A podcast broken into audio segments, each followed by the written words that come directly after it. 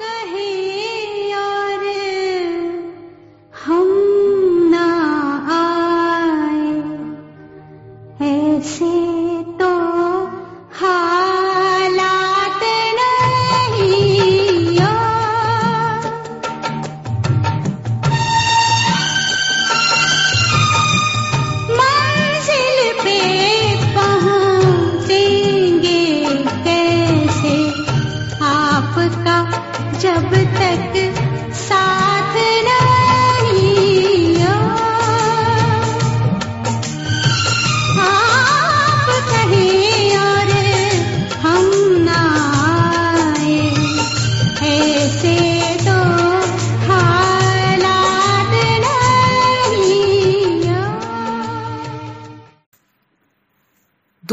मुझे इतने प्यार से याद करें और मैं ना आऊँ।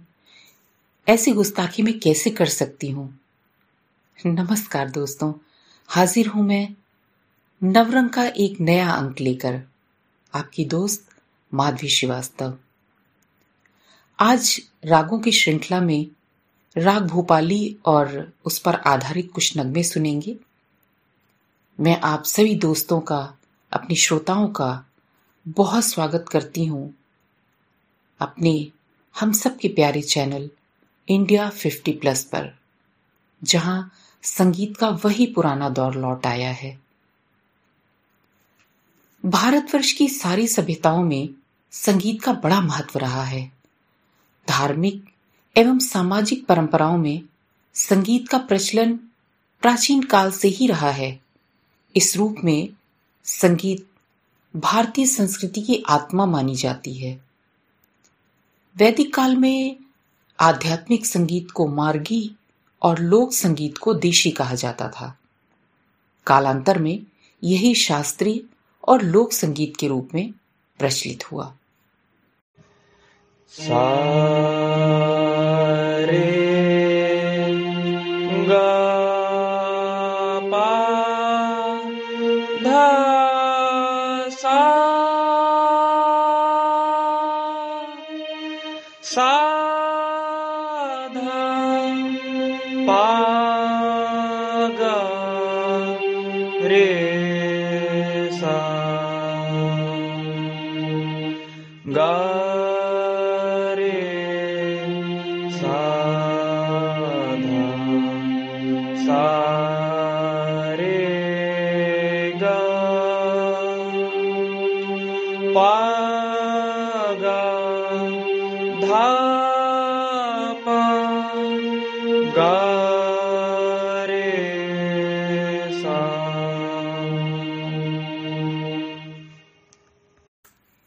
ये राग राग भूप के नाम से भी प्रसिद्ध है। ये पूर्वांग प्रधान राग है और इसका विस्तार तथा चलन अधिकतर मध्य सप्तक के पूर्वांग और मंद्र सप्तक में किया जाता है। यह चंद्र प्रकाश के समान शांत और स्निग्ध वातावरण पैदा करने वाला एक मधुर प्रकृति का राग है।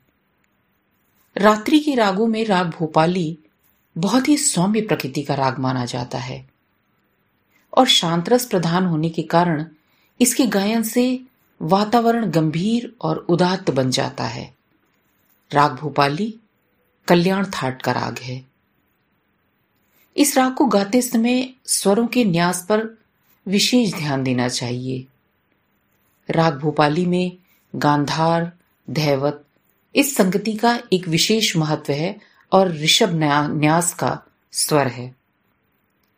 कर्नाटक संगीत में इसे राग मोहन कहा जाता है।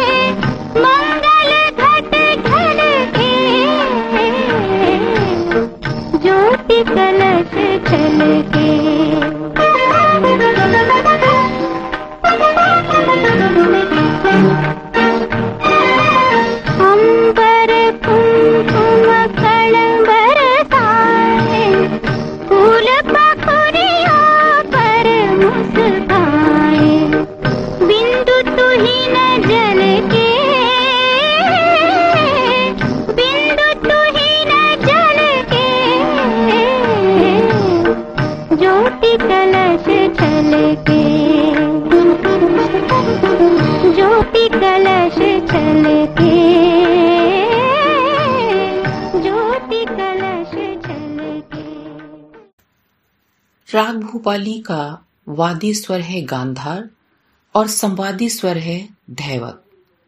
इसमें वर्जित स्वर है मध्यम और निषाद।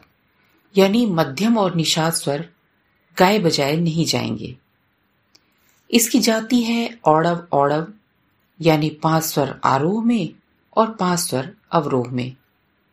इसके गायन वादन का समय है रात्रि का प्रथम प्रहर या हम इसे संध्याकालीन समय भी कह सकते हैं। इस राग में ठुमरी नहीं गाई जाती है, मगर बड़ा ख्याल, छोटा ख्याल, तराना, ये सब गाए जाते हैं। राग भोपाली पर हिंदी फ़िल्मों में कई सारे गीत कंपोज किए गए हैं।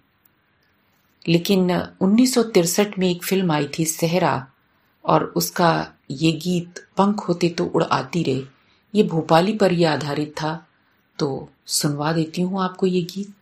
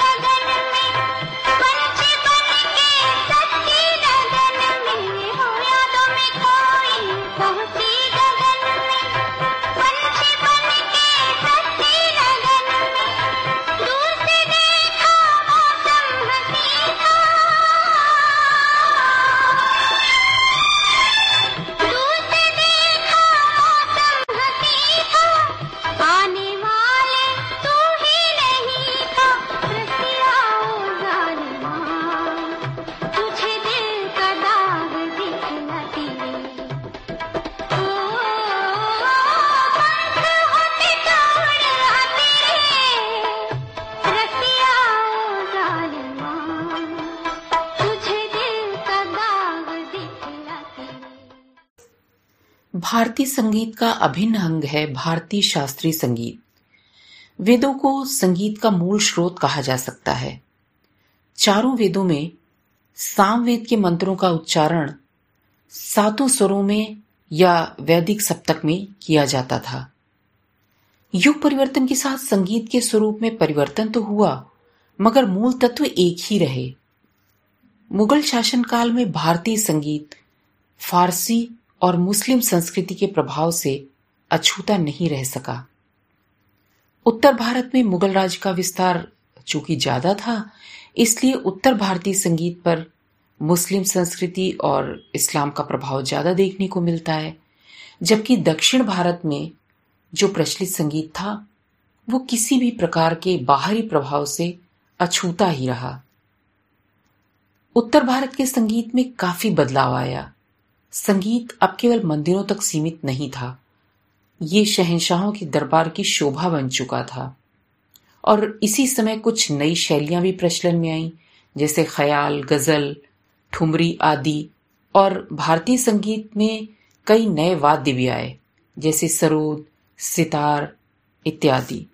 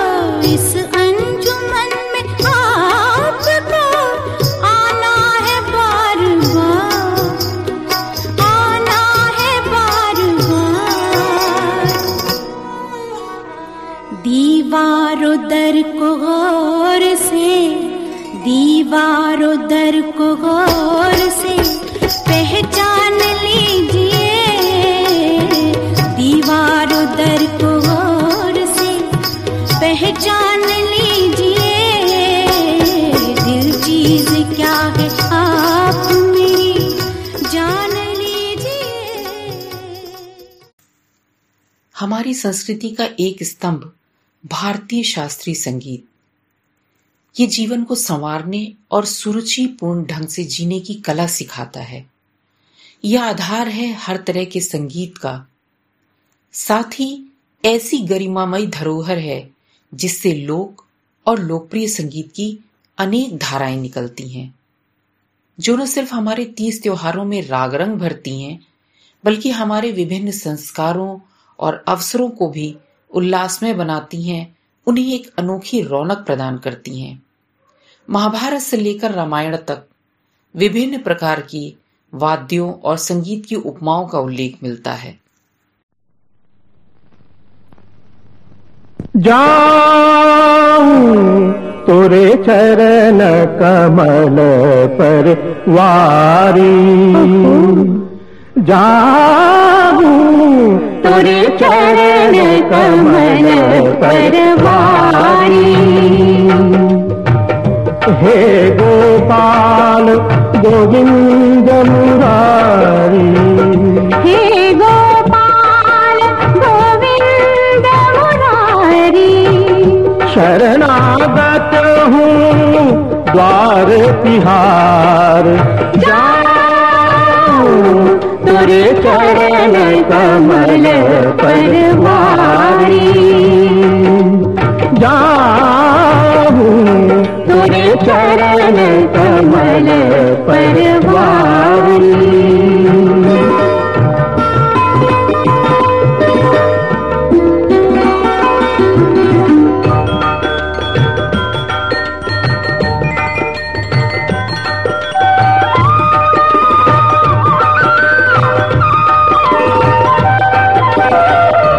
कितना घना बना दियारा कितना घना बना अंधियारा घुलता मैं सारा का सारा। घुलता में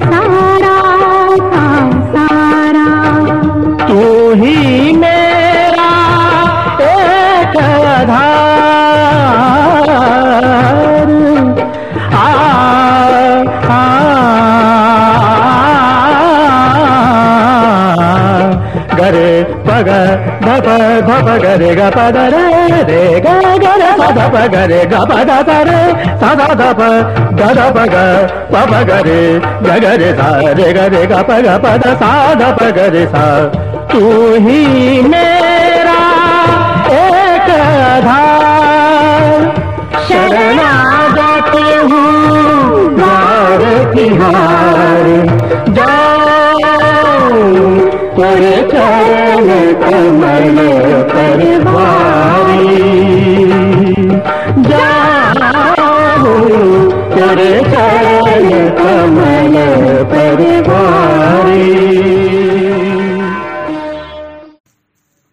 राग भोपाली हिंदुस्तानी शास्त्रीय संगीत का एक शास्त्रीय राग है, जो बॉलीवुड के संगीतकारों के बीच अपनी लोकप्रियता के मामले में राग भैरवी, राग यमन कल्याण और राग दरबारी के बाद में आता है।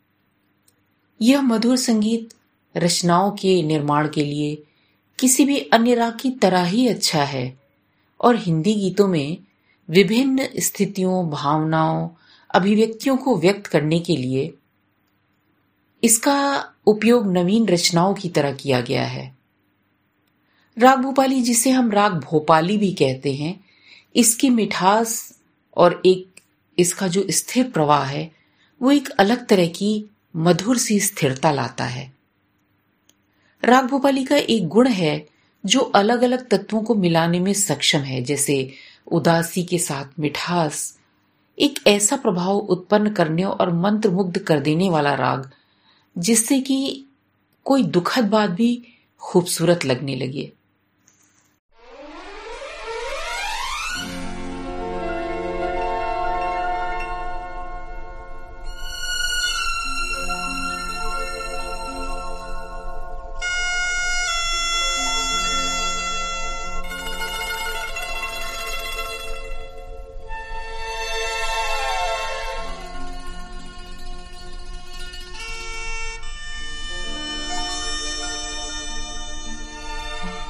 वहमो गुमान से दूर दूर, यकीन की हद के पास पास। दिल को भरम ये हो गया, उनको हमसे प्यार है।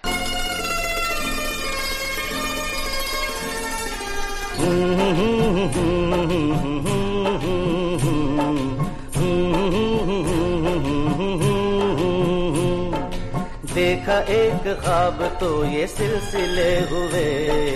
दूर तक निगाह में है गुल खिले हुए। देखा एक ख्वाब तो ये सिलसिले हुए। दूर तक निगाह में है गुल खिले हुए।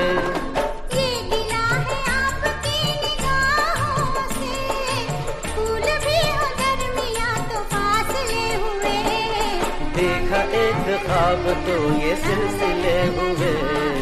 दूर तक निगाह में है गुल खिले हुए।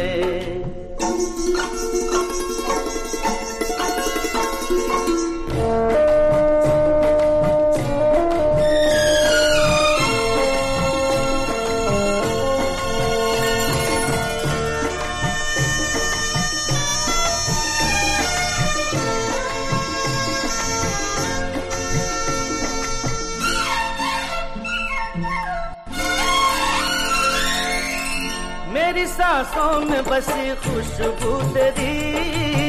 ये तेरे प्यार की है जादूगरी आ, आ, तेरी आवाज़ है हवाओं में। प्यार का रंग है फिजाओं में। धड़कनों में तेरे गीत है मिले हुए। क्या कहूँ कि शर्म से है लब सिले हुए? देखा एक ख्वाब तो ये सिलसिले हुए। फूल भी हो दरमिया तो फासले हुए। राग भोपाली से जुड़ा हुआ एक ऐसा ही किस्सा सुनाती हूँ आपको। 1993 में कल्पना लाजमी जी एक फ़िल्म बना रही थी रुदाली। और इस फ़िल्म का संगीत दे रहे थे भूपेन हजारिका जी। भूपेन हजारिका जी असम से हैं ये आप जानते हैं। और चूँकि इस फ़िल्म का बैकग्राउंड या कहानी राजस्थान पर केंद्रित थी, भूपेन हजारिका जी एक महान कलाकार थे, इसमें तो कोई दो राय नहीं है। तो इन्होंने इस फ़िल्म का संगीत तैयार करते समय राजस्थान की लोक धुनों और वहाँ के वाद्य यंत्रों का बखूबी इस्तेमाल किया। और उन्होंने इस फ़िल्म के लिए अपनी ही एक फ़िल्म का जो असमी गीत था, बुकु हुम हुम करे। को फ़िल्म में इस्तेमाल करने के लिए कल्पना लाजमी जी को तैयार किया और इसे हिंदी में लिखने का जिम्मा दिया गुलजार साहब को। और आप समझ तो गए होंगे कि वो कौन सा गीत था जो बेहद लोकप्रिय हुआ। तो उस गाने को सुनते सुनते आप ये भी जान लीजिए कि ये गाना भी राग भोपाली पर ही आधारित था।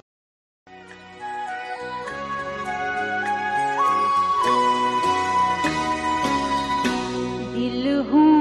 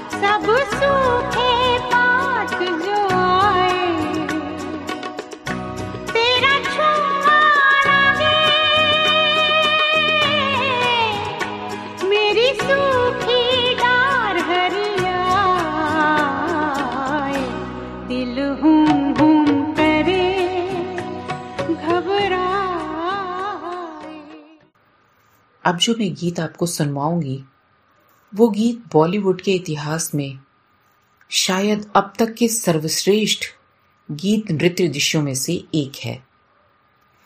इसे वैजंती माला जी पर फिल्माया गया है, जो यकीनन अपनी नृत्य प्रतिभा के लिए बॉलीवुड की सभी अभिनेत्रियों में सबसे कुशल नृत्यांगना कही जा सकती हैं। इस फ़िल्म में वो शाही दरबारी नर्तकी की विभिन्न भाव भंगिमाओं को उत्कृष्ट रूप से दर्शाती हैं, जिसे अपनी प्रेमी की बेसब्री से प्रतीक्षा करते हुए राजा के सामने नृत्य करने के लिए आमंत्रित किया जाता है। और वो जैसे ही अपने शाही कर्तव्यों को पूरा करने के लिए आती हैं, उनकी खुशी अपने साथी के आने पर जिस तरह से दिखाई देती है, उसे उन्होंने बहुत खूबसूरती से निभाया है। बॉलीवुड के सर्वश्रेष्ठ संगीतकारों में से एक हैं शंकर जयकिशन। और उन्होंने राग भोपाली पर इस गीत की जो रचना की है, उसमें विरोधी भावनाओं के साथ साथ उत्सुकता और हताशा की जो अभिव्यक्ति है, कर्तव्य की पुकार है तो दूसरी तरफ़ नृत्य के प्रति नृत्यांगना का प्रेम और अंत में उसका जो आनंद दिखाई देता है उसे बहुत ही उत्कृष्ट रूप से वैजंती माला जी ने दर्शाया है। इस गीत में संगीत की वो गहराई है जो नर्तकी की दबी हुई भावनाओं को अभिव्यक्त करने के लिए आवश्यक है। साथ ही इससे ये भी पता चलता है कि क्यों राग भोपाली बॉलीवुड के शास्त्रीय नृत्यों के लिए संगीतकारों की सबसे पसंदीदा रागों में से एक हुआ करता है। इस गीत में लता मंगेशकर जी की आवाज़ और हसरत जयपुरी का गीत इस गीत के साथ पूर्ण न्याय करते हैं। तो आइए, हम भी सुनते हैं ये प्यारा सा, मधुर सा गीत।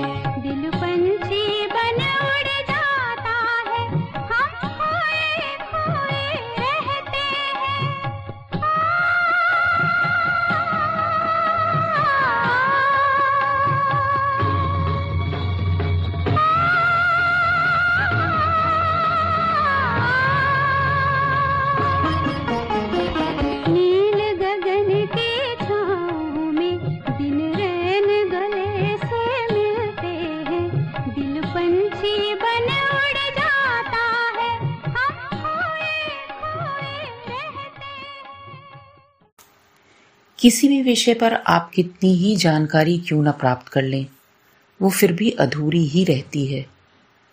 दोस्तों, समयाभाव है और आपसे विदा लेने का समय हो गया है, इसलिए आपको छोड़ जाती हूँ एक और खूबसूरत गीत के साथ, जो राग भोपाली पर आधारित है। फिर मिलूँगी आपसे, तब तक के लिए विदा दीजिए मुझे। नमस्कार।